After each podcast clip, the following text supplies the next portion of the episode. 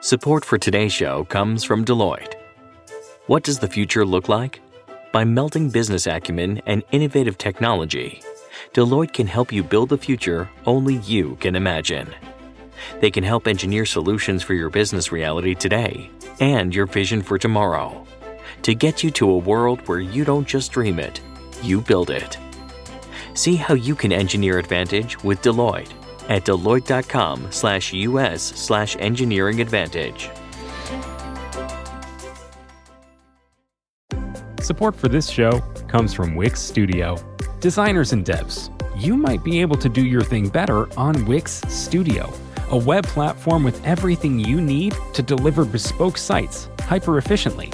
Design teams get a ton of smart features that can take the grind out of web creation without it costing per pixel control. Dev teams, you get a zero setup, developer first environment, combined with an AI code assistant and your preferred IDE for rapid deployment. Search Wix Studio today to explore the full range of features. Hello and welcome to Decoder. I'm Nilay Patel, editor in chief of The Verge, and Decoder is my show about big ideas and other problems. We have a very special episode today. I'm not actually in the studio. I'm talking to Microsoft CEO Satya Nadella on the Microsoft campus in Redmond, where just a few hours ago, the company announced the next version of the Bing search engine would be powered by OpenAI. That's the company that makes ChatGPT. You'll be able to chat with Bing just like you can chat with ChatGPT. There's also a new version of the Edge web browser with OpenAI chat tech in a window that rides along with your web pages to help you understand them. Nadella has been very bullish on AI. He's previously talked about AI being the next major computing platform, and today he's openly hoping to use that tech to take on Google search. That's right. While talking about how much AI can change the game, Satya said, most importantly, we want to have a lot of fun innovating again in search because it's high time. That's a pretty direct shot at Google. But the presentation was in depth. It showed how OpenAI running in Bing and Edge could radically increase your productivity, make travel itineraries, post to LinkedIn, and even rewrite code to work in a different programming language. After presentation, I was able to get some time with Satya, and I had a lot of questions. I wanted to talk to him about his partnership with OpenAI and why he thought now was the best time to go after Google and search. I also wanted to know how the money flows. How do the people who make all the content that gets scraped into the AI model get paid for their work? This is a short interview, but it's a good one. Satya was very candid. Okay, Satya Nadella, CEO of Microsoft. Here we go.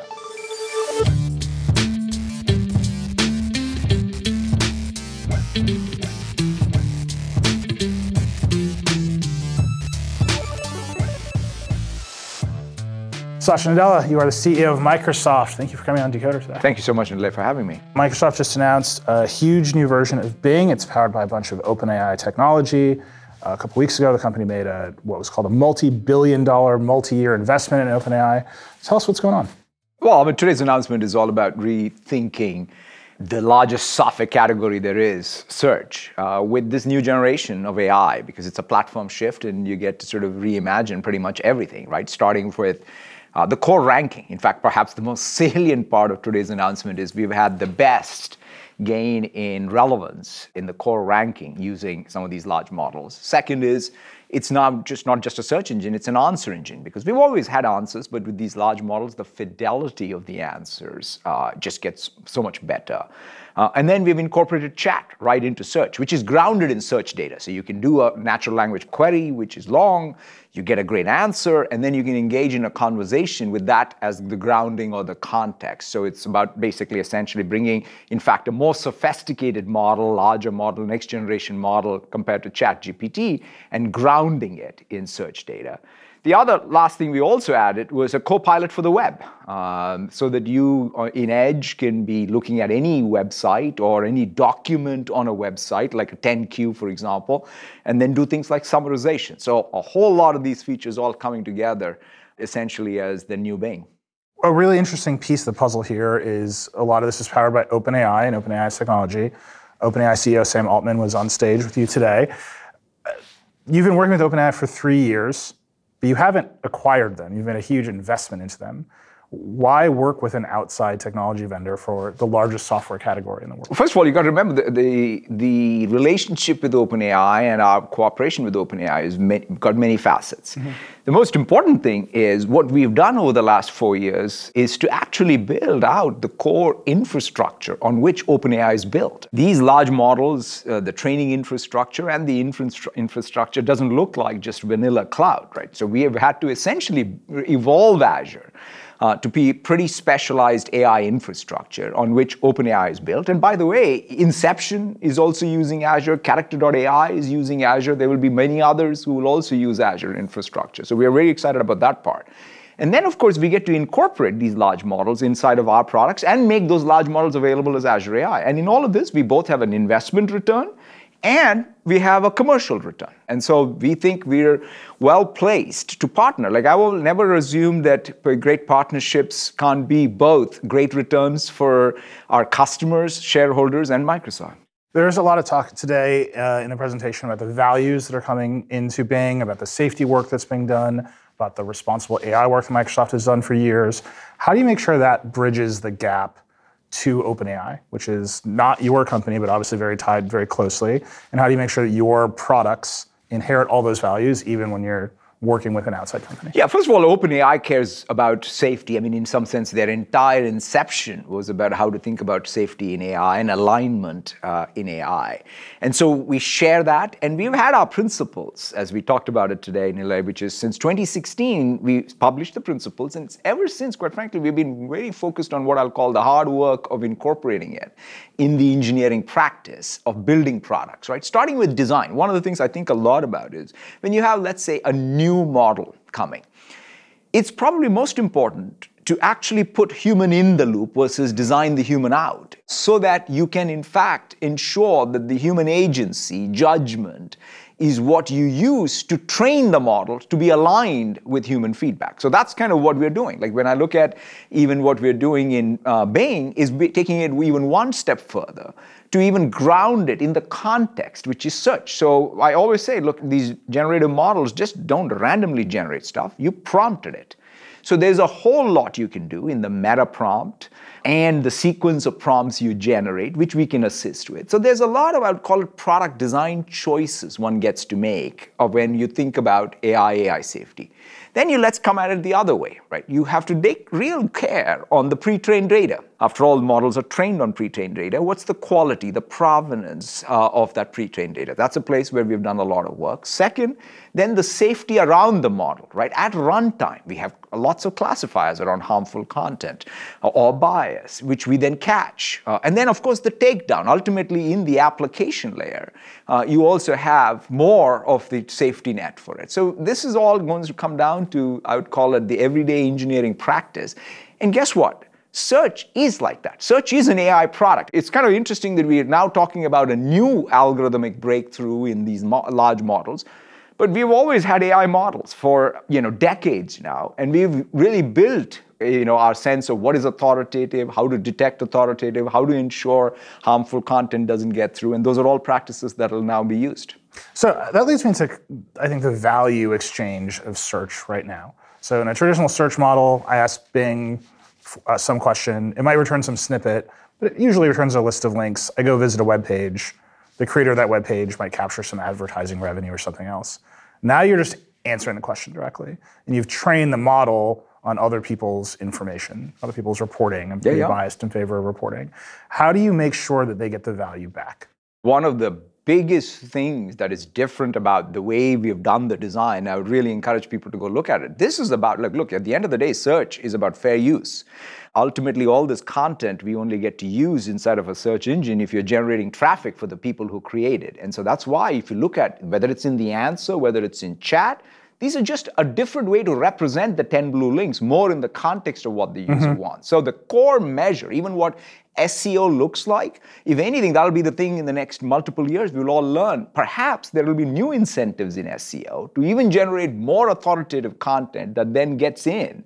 Everything you saw there had annotations, everything was yeah. linkable, and that'll be the goal, whether it's inside a search, whether it's in the answer, or even in the chat session. But if I ask the new Bing, what are the 10 best gaming TVs, and it just makes me a list, why should I, the user, then click on the the link to the Verge, which has another list of the 10 best gaming TVs? Well, I mean, that's a great question. But even there, you will sort of say, hey, where did these things come from? And would you want to go dig in? Like that, Yeah. even search today has that. Like we have answers. They may not be as high quality answers, they just are getting better. So I don't think of this as a complete departure from what is expected of a search engine today, which is supposed to really respond to your query, while giving them the links that they can then click on, like ads. And search works that way.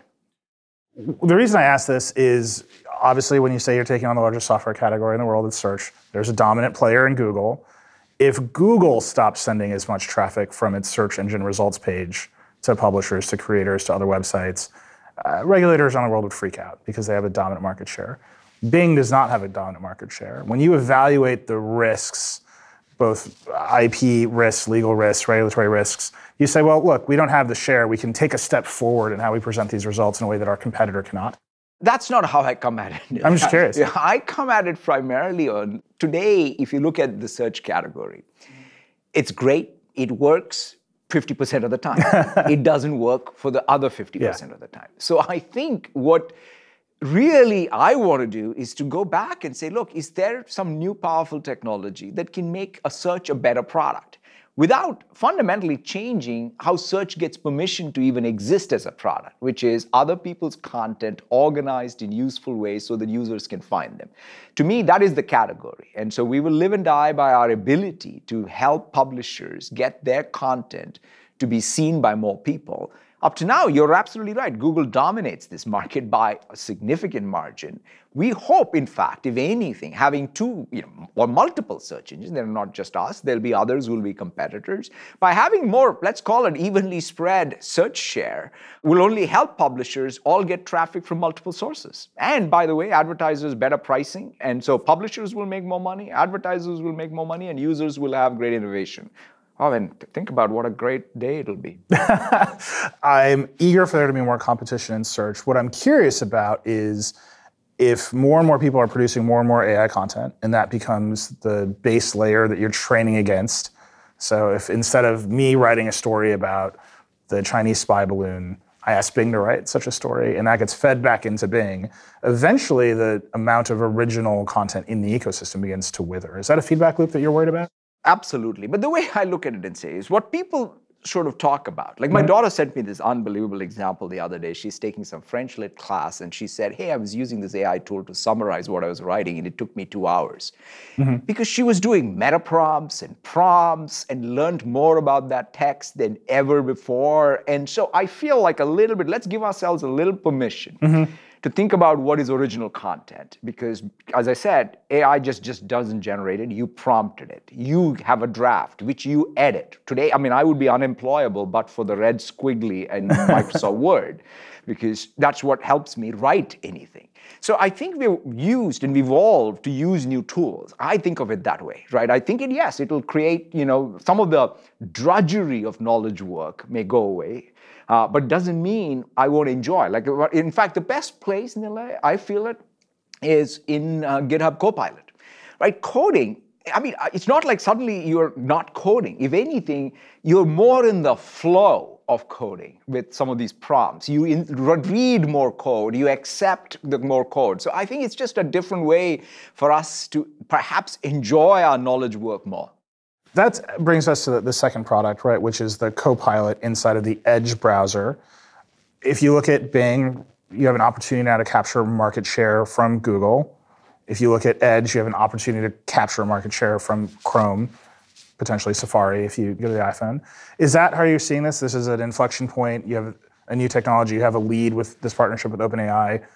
It's creating an opportunity for you to go take share, or is it you're expanding the category and you think you can initiate new I, users I always way? sort of, you know, I start always not from zero sum, but I sort of sort of look and say, hey, how does the category expand? How can we participate in that expansion? That's I think at Mm-hmm. the foundational level. But at the same time, you know, there will be like these are these are places where the dominant browser is Chrome. I mean, forget anywhere else on Windows. Yeah. uh, Google makes more money than all of Microsoft, right? So let's start there. So there's a huge opportunity uh, for us if we got, got some additional share, for whether it's our browser or our search engine. And so that's kind of how I look at it, which is let's build first a product that is competitive competitive in the marketplace, that's actually serving user needs. Uh, and like all things, Nilay, I'm also I'm not a one platform guy. I'm like I want to ask. I grew up in a Microsoft yeah. that sort this of. This is your big change in Microsoft. Not really. It's the right? Microsoft that I grew up in because yeah. I always remember uh, that Microsoft software, like Office was on uh, the Mac before mm-hmm. even Windows. So that's kind of the Microsoft uh, that I learned from, and I'll always make sure that our software is everywhere where users want it. It's been a relative period of calm between Microsoft and Google. There was a, a previous period of, I would say, antipathy or more open antipathy. Recently, you've partnered on things like uh, Android on some of your hardware. Um, you've partnered, I think, Microsoft 365 on Chromebooks is some partnership that was recently announced. Do you expect this new sort of head on competition against their most important product to change that relationship? First of all, I mean, look, I have the greatest of admirations for Google and what they've done, and you know, they're an unbelievable company with great talent, and you know, and I have a lot of respect for Sundar and his team. So therefore, I just want us to innovate, right? So there's always, I mean, we compete today. Today was a day where we brought some more competition to search. We've been at it. Believe me, I've been at it for 20 years, and I've been waiting for it. Uh, but look, at the end of the day, they're the 800 pound gorilla on this, which is what they are. And I hope that with our innovation, they will definitely want to come out and show that they can dance. And I want people to know that we made them dance. And I think that'll be a great day. What was the moment in the development of the product where you said, okay, it's ready, we should announce it like this? With a pretty direct shot at the 800 pound gorilla. Was there a, a light switch that flipped for you? Was it committee decision? How'd that work? So, when I first saw this new model because the model that you saw today is the next generation model that's so is that gpt-4 or I let Sam okay. at the right time talk about his numbers. Okay. So it is the next generation model, and it's been done, as we said, we called it the Prometheus model because, as I said, we've done a lot to the model to ground it in search, right? So the search use case is pretty unique, and so we needed to ground it in that as well. So when I first saw the raw model back in the summer of, I'd say, 2022, is when I thought that this is a game changer in terms of the search category, aside from everything else that I'm excited about, because I do care about Azure having these APIs even. So we've been at it. In fact, I'll never forget my first query I did on the model, which I think sort of for me as growing up, you know, I always felt like if only I could read Rumi, translated into Urdu, transliterated into English. That was my dream.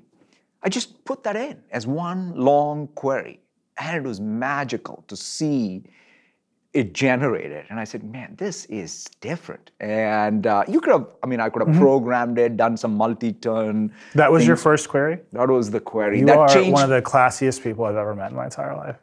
I mean, that's like a very complicated. It is just one of the, mean, Lorca. I mean, people yeah. like, well, look, poetry is great, man. Uh, I mean, I, I, buy it. My first query was like, "Are you alive?"